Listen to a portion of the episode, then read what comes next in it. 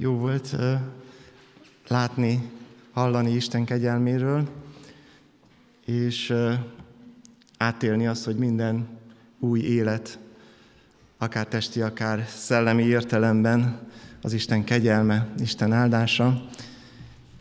Azon gondolkoztam, Nándi, hogy hat nő mellett milyen lehet a férj élete. Nagy a dominancia, ugye? Ezt, ezt, ezt gondoljuk.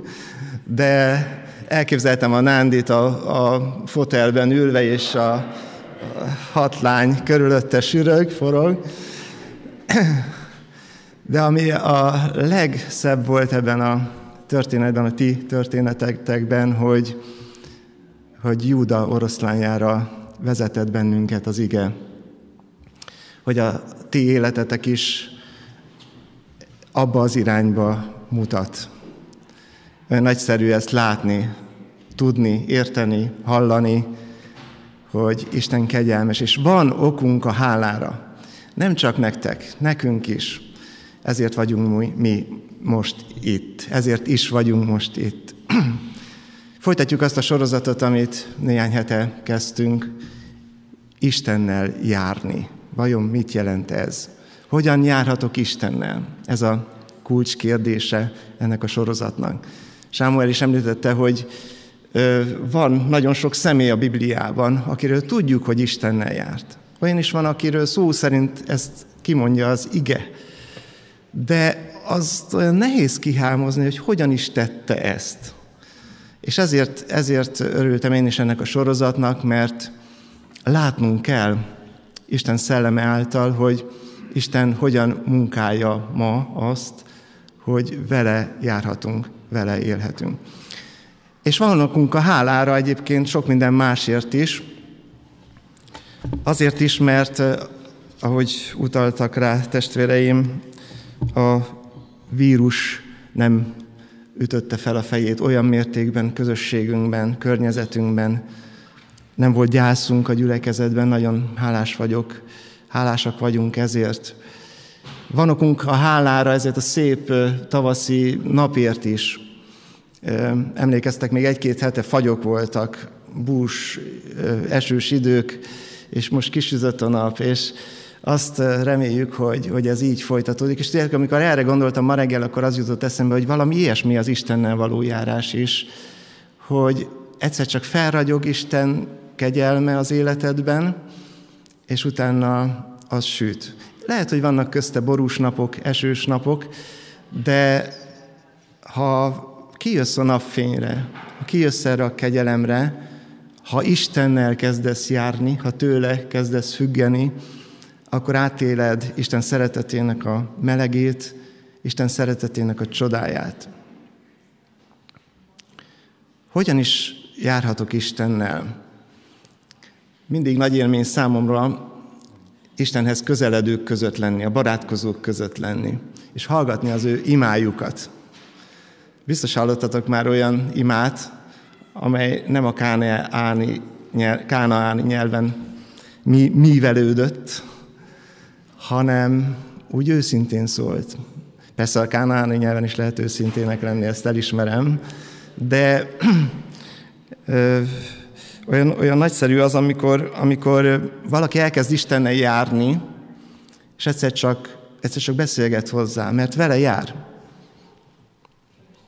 Eszembe jut egy film, ahol a főszereplő a filmben, a főszereplőt arra biztatják, hogy imádkozzon. De hát nem hisz Istenben, nem, nem, nem tud ezzel mit kezdeni. Hát aztán az élet csak rávisz, és akkor egy éjszaka, amikor senki nem látja, letérdel az, á, az ágya mellé, fölnéz, és azt mondja, hogy jó estét. Hát, hát milyen természetes. Ugye, milyen nagyszerű? Vagy eszembe jut egy család, talán, talán a Géza bácsiék családjában történt, amikor már nagyon várták, hogy a kisgyerek is megszólaljon az imában, de olyan nehéz volt ezt kivasalni egy kisgyerekből. És volt egy szituáció, hogy, hogy volt egy probléma a családban, nem vitték el a szemetet már napok óta, vagy hetek óta, és, és egyszer csak a kisfiú is megszólalt, vagy a kisgyerek is megszólalt, és azt mondta, Istenem, köszönöm, hogy elvitték a szemetet. Ilyen egyszerű. Ilyen egyszerű Istennel járni, és mégis ilyen bonyolult. Mert mi mindent elbonyolítunk, azt hiszem. És ma egy olyan igét szeretnék elétek hozni, amiből azt láttam, azt éreztem, hogy ez az ember Istennel járt. Ez pedig a harmincharmadik Zsoltár. Szeretnénk, hogyha felolvasnánk majd ezt a Zsoltárt, és figyelnétek arra, hogy milyen kulcsmozzanatai vannak annak, hogy hogyan lehet Istennel járni. Talán úgy is ö, fogalmazódott meg bennem ez az ige, hogy ez a lelki vetülete, ez a Zsoltár, az Istennel járásnak.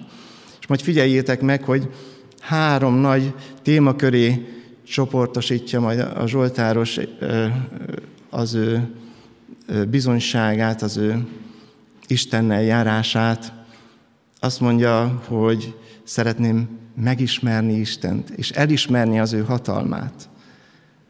Azt mondja, hogy szeretném a bizalmamat belévetni, rátámaszkodni, és szeretném, hogyha az egész lényem sóvárogna utána, hogy nem bírnék ki nélküle talán egy percet sem. Erről a három dologról szeretnék ma tanítani a Zsoltár alapján, illetve szeretném, hogyha velem együtt Isten előtt átgondolnánk ennek a jelentőségét az életünkben. Olvassuk el tehát a harmincharmadik Zsoltárt, hívlak ennek a Zsoltárnak az olvasására benneteket. Azt mondja a Zsoltáros, mindjárt egy háladással kezdi. Örüljetek az Úrnak, ti igazak, az igaz emberekhez illik a dicséret. Ez volt ma, ez, ez idáig, ez történt ma itt az Isten házában, és hisszük, hogy az otthonaitokban is. Adjatok hálát az Úrnak, citeraz szóval, tízhúrú lantal zengjetek neki, énekeljetek neki új éneket, szépen zengjenek hangszereitek. És ezután tér rá a Zsoltáros az Istennel járásának a lelki vetületére. Azt mondja, mert az Úr igéje igaz, mindent hűségesen cselekszik. Szereti az igaz ítéletet, az Úr szeretetével tele van a föld. Az Úr igéje alkotta az eget, egész seregét szájának lehelete. Gáttal torlaszolta el a tengervizét, mederbe zárta hullámait. Féljen az Úrtól az egész föld, rettegjen tőle a világ minden lakója, mert amit ő mondott, meglett, és amit parancsolt, előállott. Semmivé teszi az Úr a nemzetek tervét, meghiúsítja a népek szándékait, de az Úr terve örökké megmarad. Szívének szándéka nemzedékről nemzedékre. Boldog az a nemzet, amelynek Istene az Úr, az a nép, amelyet örökségül választott. Letekint a mennyből az Úr, és lát minden embert. Lakóhelyéről rátekint a föld minden lakójára, ő formálta mindnyájuk szívét, ismeri minden tettüket. Nem a nagy sereg segíti győzelemre a királyt, nem a nagy erő menti meg a hőst. Csalódik, aki lovaktól vár segítséget, mert nagy erejük nem ment meg. De az Úr szeme ügyel az istenfélőkre, akik szeretetében bíznak. Megmenti őket a haláltól, éhínség idején is megtartja életüket. Lelkünk az Urat várja, ő a mi segítségünk és pajzsunk, benne van szívünk öröme, mert szent nevében bízunk. Maradjon velünk, Uram, szereteted, mert mi is benned reménykedünk. Uram, ez az utolsó igevers talán teljes mértékben összefoglalja a vágyunkat. Szeretnénk elét hozni így az életünket, és azt kérni, hogy már most, hogy maradjon velünk a te szereteted. Add meg azt az áldást ezen a délelőttön, hogy közelebb kerüljünk hozzád a te szent lelked által. Amen.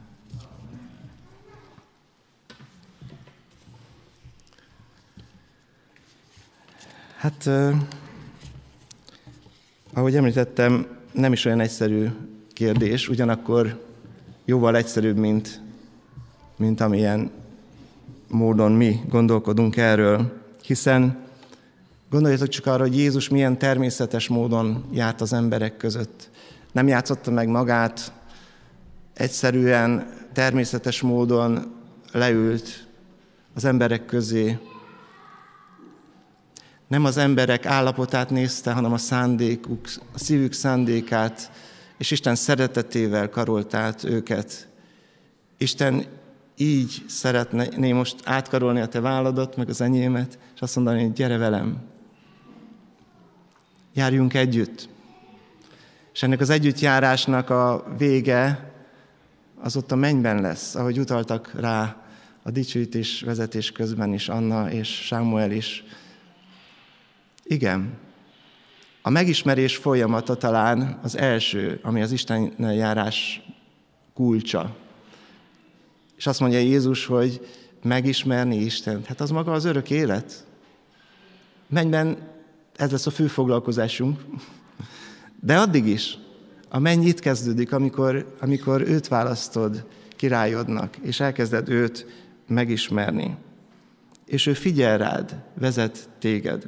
Nagyszerű ezt látni, nagyszerű érteni és tudni.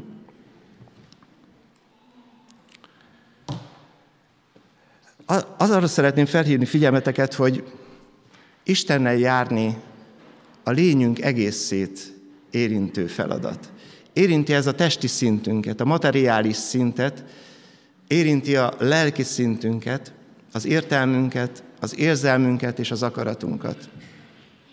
És érinti legfőképpen a szellemi valóságunkat, a szellemi szintünket, amely a transzcendens szint, amire minden ember vágyik, ami a természet fölötti szint, amit hittel tudsz csak megragadni.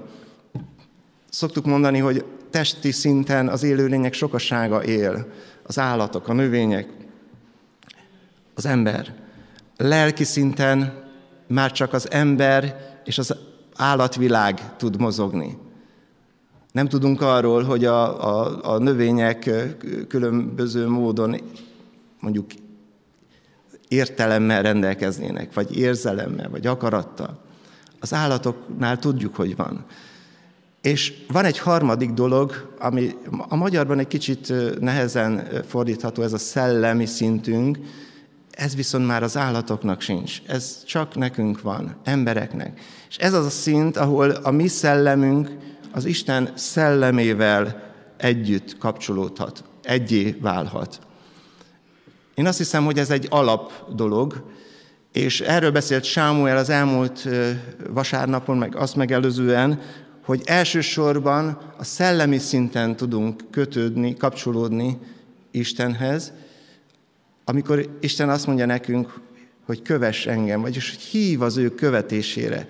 Ez a mi elhívásunk kulcsa, hogyha erre igen mondunk. Ha jól emlékszem, még egy olyan mondat is elhangzott, hogy az igehirdetés további része nem, nem szól másnak, csak aki ezt az első szintet átélte már, hogy Isten hívására igent mondott. Hiszen Istennel járni csak azt tud, aki szellemében elkötelezte magát Isten mellett. Úgyhogy ez nagyon fontos szint, a szellemi szint, amikor, amikor Isten hív az ő követésére. Kövess engem, járj velem, gyere velem, menjünk együtt az élet útján. Aztán a lelki szinten fontos a kötődés. Fontos az, hogy minden sóvárgásunk, minden pillanatunk Isten felé vágyjon. No, ettől állunk olyan messze. És azért nincsen sokszor teljességünk az Isten követésben. Ezt nevezzük Isten központú életnek. És erről szeretnék ma részletesebben beszélni nektek, erről a szintről, hogy hogyan válhat az életem Isten központúvá. Hogyan, hogyan történhet meg az, hogy az Istennel való járásban olyan oldhatatlan kötődés alakul ki. Olyan jó lenne ezt ma átélni, látni, a zsoltárossal együtt megélni. És persze van a testi szintnek is az együttjárásban szerepe. Ezt elsősorban odaszállásnak, elkötelezettségnek nevezhetjük. Azt mondja Pál apostol a Róma tizenkettőben, hogy szánjátok oda a ti testeteket Istennek, szent élő áldozatul. Ez a megszentelődés útja, amikor, amikor testi szinteden, fizikális szinteden is oda szánod az életedet, az idődet, a pénzedet, az anyagiakat, és oda teszed Isten oltárára. Ez nem üdvözít önmagában, de Isten értékeli, hogy akarsz kötődni hozzá. Értékeli, hogy odaszánod az életedet, és amikor te közeledsz egy kicsit hozzá ilyen módon, akkor ő sok-sok százszorosát adja, és a megszentelődés útján haladva mindig, mindig kiegészít téged, megigazít téged, ahogy római levélben olvassuk. Vagyis a te odaszánásod, a megszentelt élet, az az önrész az Istennel való járásban. És Isten ezt mindig kiegészíti a megigazítás által, Jézus Krisztus kegyelme által. Ez tehát a, a teljes lényünknek a szerepe az Istennel járásban. Fontos tehát, még egyszer szeretném aláhúzni, a szellemi szint. Enélkül ne, nem is beszélhetünk Istennel járásról. Ha a szellemed nem születik újjá, mondja Jézus. És én hiszem, hogy ti, akik az igét hallgatjátok, már hoztatok ilyen döntést, de ha nem tetted volna meg, itt a lehetőség. Határozd el, hogy igen, én Krisztushoz tartozom, és kérd Istent, hogy szüljön újjá az ő szeretete által, az ő kegyelme által, az ő szelleme által. Mondj igent az ő hívására. És hogyha ezt megtetted, akkor van sanszod, van esélyed Istennel járni. Lelki szinten és testi szinten egyaránt.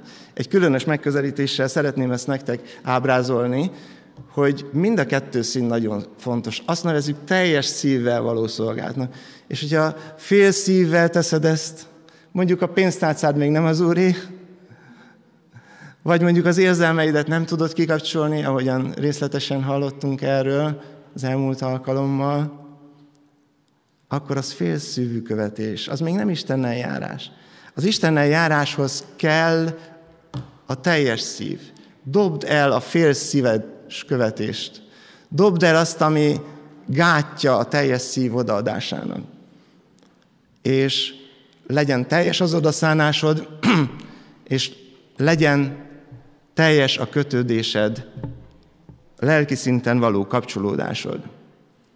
Az Istennel járás tehát a teljes lényemet érinti, teljes szívvel való odaszánást kér tőled és tőlem, Isten. Még annyit hoznék elétek a lelki szintről, hogy ez a három dolog, amiről a zsoltáros ír, és amire utaltam, lefedi a, a mi lelki szintünket, az értelem, az érzelem és az akarat kérdését. És erről a három pontról szeretnék a következőkben részletesen beszélni az ige alapján. Tehát az első, hogy értelemmel fogadjam el Isten hatalmát. Értsem meg, ismerjem el, hódoljak előtte. Tehát fogjam fel, hogy ő az Isten. A második nagyon fontos dolog, hogy ha ezt megtettem az értelmemmel, akkor, akkor bízzak benne. Az érzelmemet is tegyem oda Isten oltárára. És a harmadik, amiről külön szeretnék szólni, hogy hogyan lehet az életünk olyan, hogy szenvedéllyel követjük Krisztust, vagyis sóvárog Isten után a lelkünk, vagyis az akaratunkat hogyan tudjuk teljes mértékben Isten oltárára tenni. Nézzük meg ezeket az igéket a felolvasott Zsoltárból.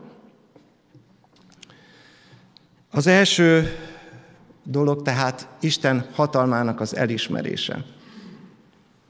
Kérlek, tedd meg velem, ismerd el Isten hatalmát. Van egy kiragadott ige a Zsoltárból, azt mondja a Zsoltáros, hogy amit ő mondott, meglett, és amit parancsolt, előállott. Ő a teremtő Isten. Ő az az Isten, akinek hatalma van létrehozni életet, elvenni életet, létrehozni fizikai valóságot, megbontani fizikai valóságot. Nagyon nagy élményem volt, egyszer egy anyagvizsgálati konferencián vehettem részt.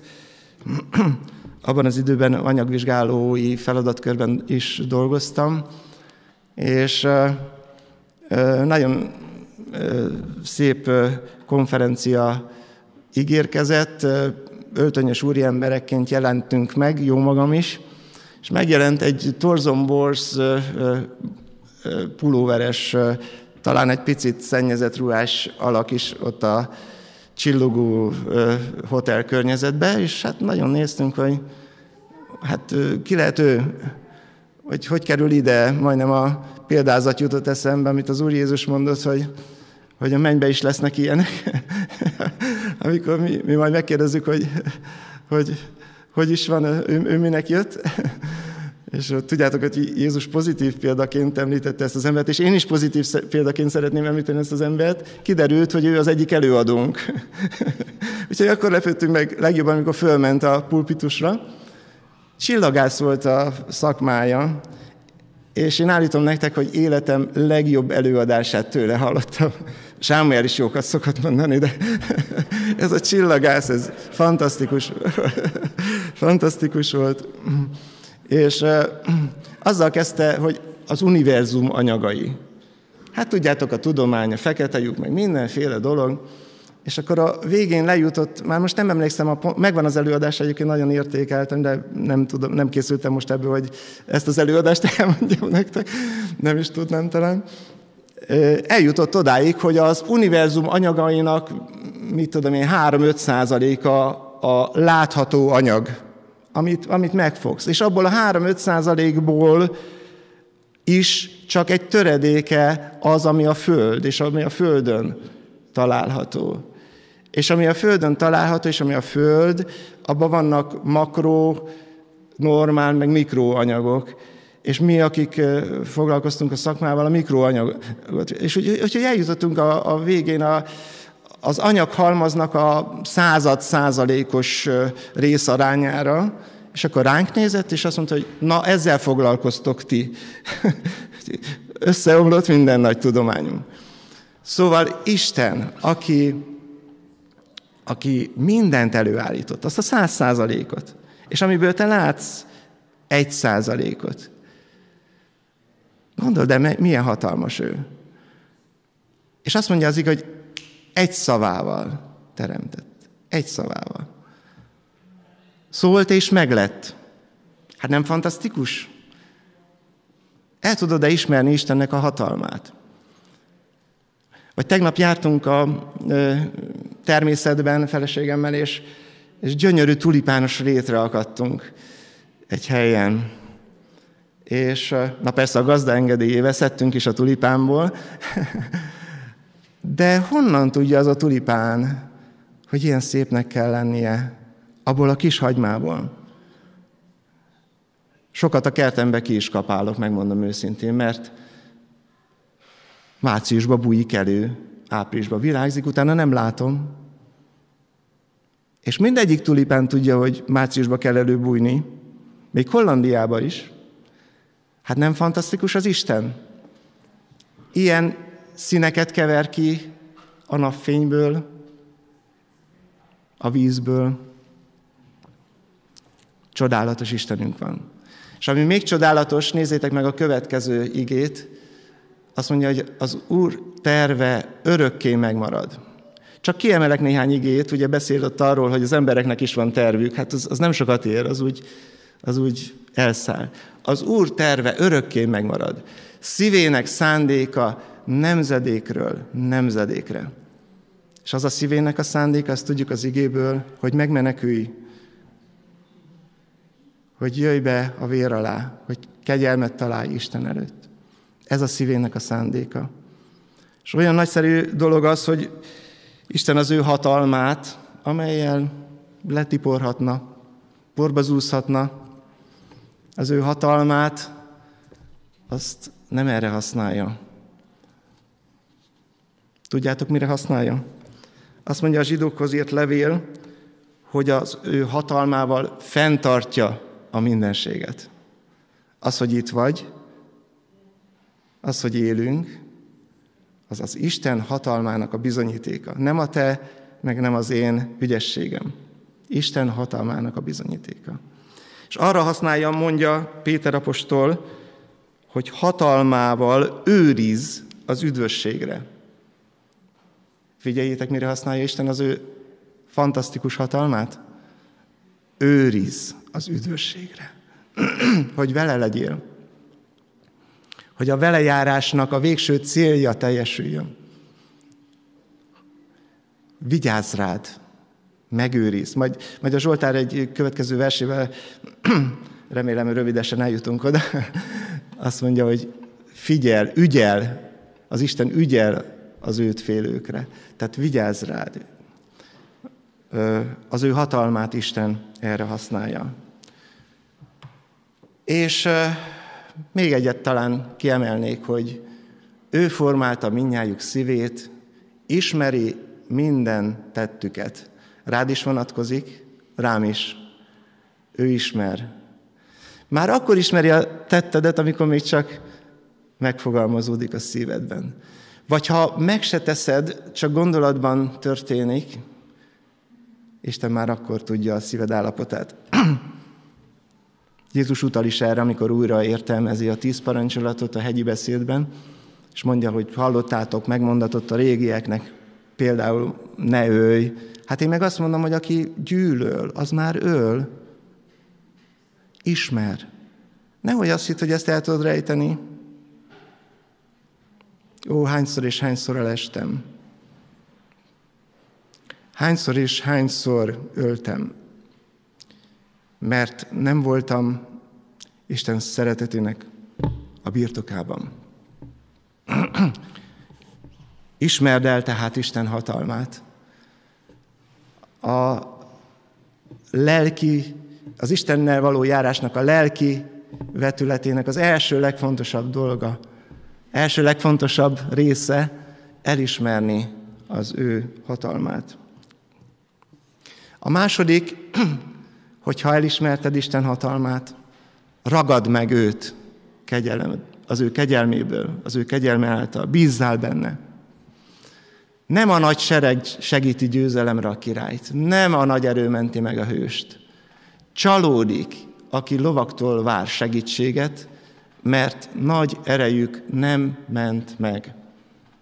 Ézsaiás is utal erre, volt egy történelmi szituáció, amikor Egyiptomba mentek kérni haderő segítséget, és azt mondja, hogy ne, ne, ne abba bízzatok, ne Egyiptomba, ne azokba a lovakba. A ló az akkori társadalom egyik szimbolikája volt, talán mint ma a gépkocsi, vagy, a, vagy az űrhajó, vagy nem tudom melyik közlekedés, vagy, vagy, vagy maga a pénz. Jelképezte az erőt, ugye utal is a Zsoltáros, azt mondja, nem a nagy erő ment meg. Ezért ne bízz benne. A gyorsaságot is szimbolizálja, a gyorsaságot. Szép, gyorsan mennek a lovak. És hát a szépséget is, bár ez nekem nem feltétlenül ugyanazt jelenti, mint a lovakat szeretőknek, de kétségtelen, hogy van egy, van egy szépsége egy ilyen igevonó állatnak.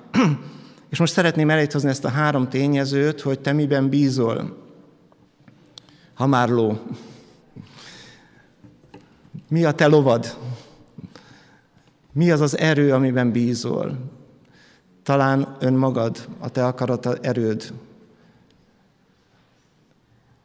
Talán a pénz, az anyagi jólét, az egzisztenciális biztonság. Azt mondja Isten igéje, hogy ne ebben bízz. Isten ereje sokkal nagyobb ennél, sokkal hatalmasabb ennél. Egy szavával elintéz dolgokat. Ha Bízol benne. Ne az erőben bíz. Eszembe jutott a film, melyik is az a Csillagok háborúja, ugye? Az erő, az erő. Nem. Nekünk nem erőnk van. Nekünk Istenünk van. És ne azokban a megfogható, vagy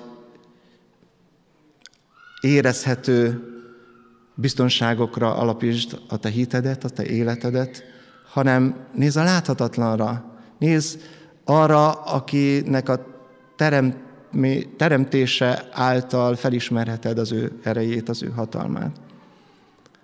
Aztán a gyorsaság, itt a gyorsaság. Ugye mindig az idővel küzdünk.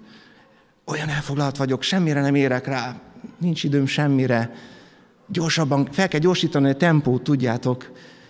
Persze van ennek helye, nem ez ellen szeretnék beszélni, de azt látnunk kell mindannyiunknak, hogy, hogy Istennek van ideje. És a lovag gyorsaságát nem a te felgyorsult tempót fogja szimbolizálni, hanem az isteni megoldásoknak a rendje. Amikor szépen, sorban, helyén rendben áll, rendbe állnak a dolgok az életedbe. És a szépség. Talán erről nem is kell sokat beszélni. Ó, milyen mulandó, és mennyire sokan vetik ebbe a bizalmukat. Nem a szépségipar ellen akarok prédikálni, bár magam, jó magamnak nem a szívügye, de azt hiszem, hogy mindannyian átéltük már azt, hogy az, amit fontosnak tartottunk, egyszer csak porba hull. Az, amit mi ö, olyan, olyan első helyre helyeztünk, az egyszer csak elhalványul. És életünk legvégén ez már nem is lesz kérdés.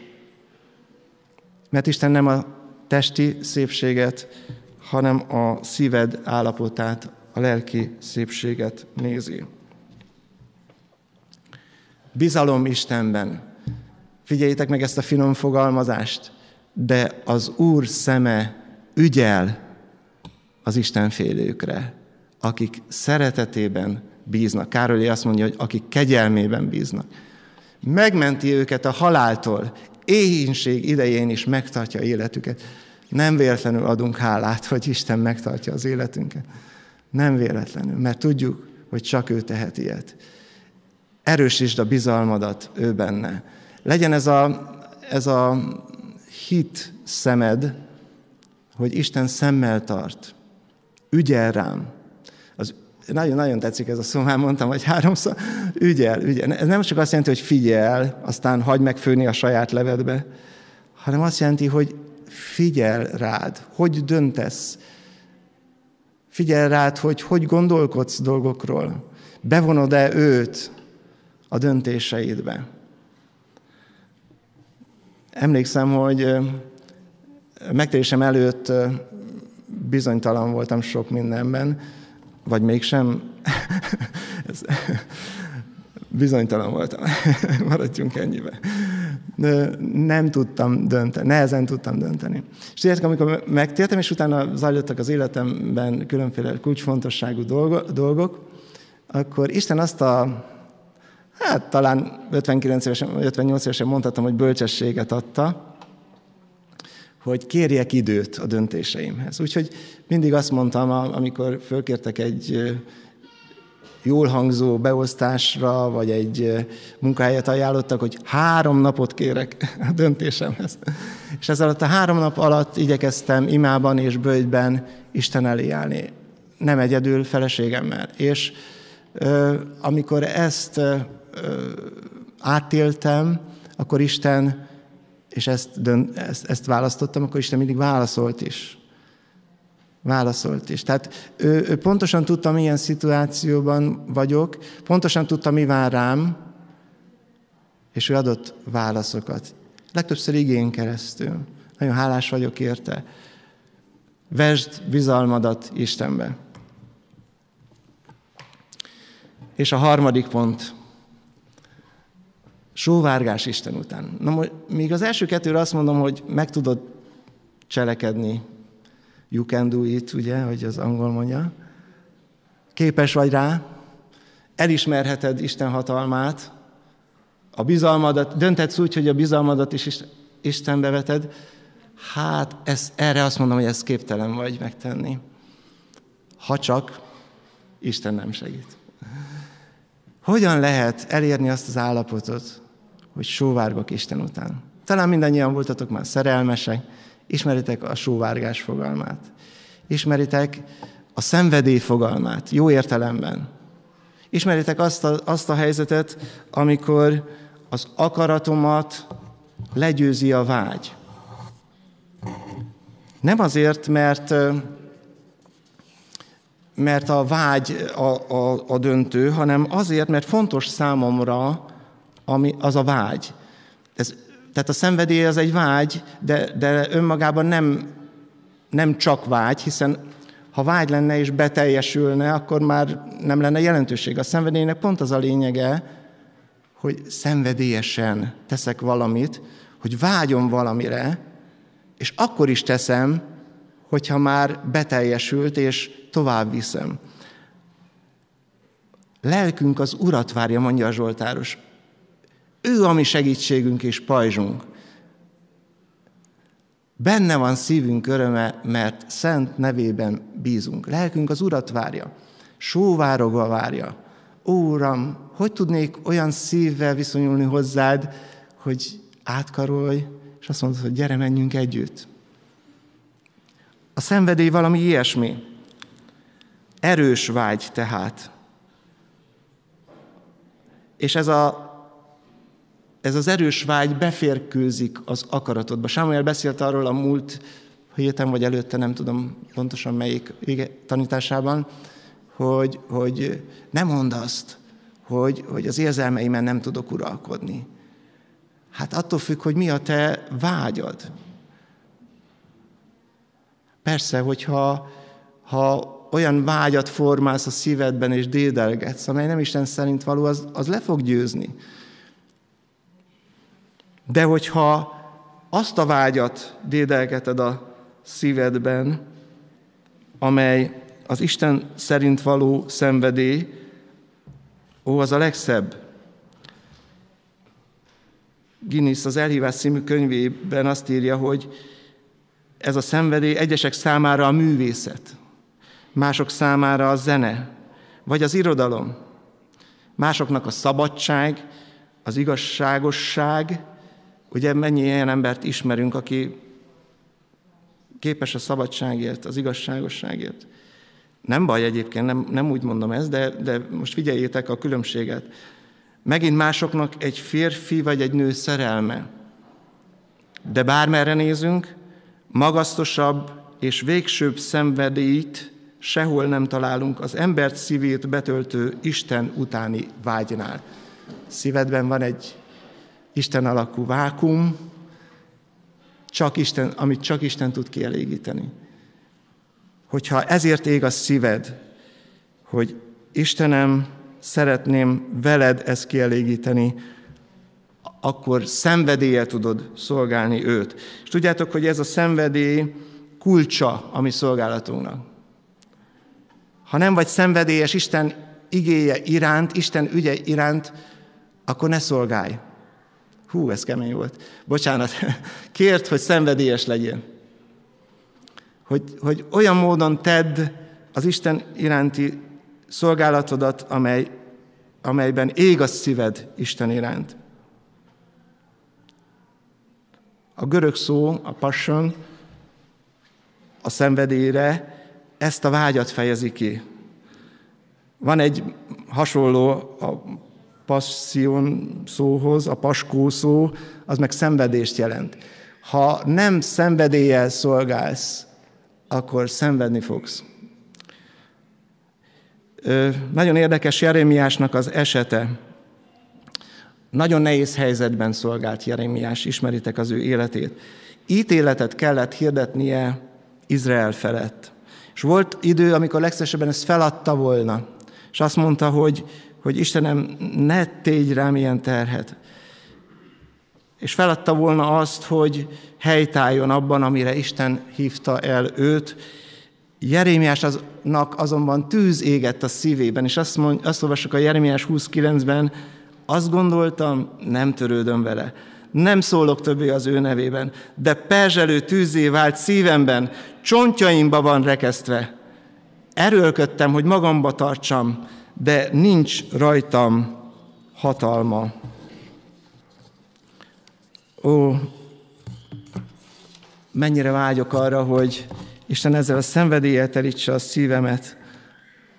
És arra hívlak téged is, hogy legyen ilyen sóvárgás benned is.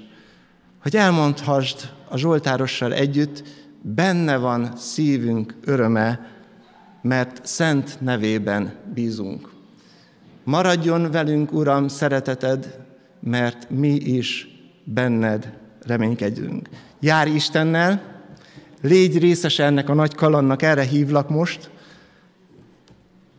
Ismerd meg az ő hatalmát, ismerd el az ő hatalmát, bízz benne, és kérd Istent, hogy töltse be sóvárgással, szenvedéllyel az életedet, hogy az Isten tervébe, az Isten munkájába erővel, hatalommal vehess részt.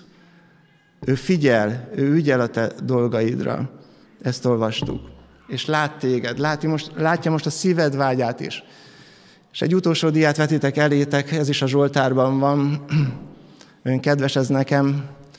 Azt mondja a Zsoltáros, hogy szereti Isten az igaz ítéletet, az Úr szeretetével tele van a föld. Ez a két jellemző Jézus Krisztusban jelent meg, amikor kegyelemmel és igazsággal jelent meg közöttünk. Vagyis szereti az igaz ítéletet, az igazságosság fontos Istennek, nehogy azt hidd, hogy igazságtalanságban élsz, ő látja a te elnyomásodat, látja a te igaz, a körülötte levő igaztalan dolgokat, de ami ennél fontosabb, hogy az ő szeretetével, vagy kegyelmével tele van a föld. Jézus Krisztus által valósult ez meg. Ő általa, mert ő telve kegyelemmel és igazsággal jelent meg. Ember nem tud egyszerre igazságos és kegyelmes is lenni. Aki igazságos ember, az bizony elmondja az ítéletet. Aki kegyelmes, az nem igazságos. Isten, tudjátok, hogy tud egyszerre kegyelmes és igazságos lenni? Küldött valakit, az ő fiát, aki a te igazságtalanságodat magára vállalta. Telve kegyelemmel és igazsággal. Erre hívlak most benneteket. Erre hívlak, hogy kérjük Istent, hogy Jézus Krisztus által valósuljon ez meg az életünkben. Legyen így. Ámen.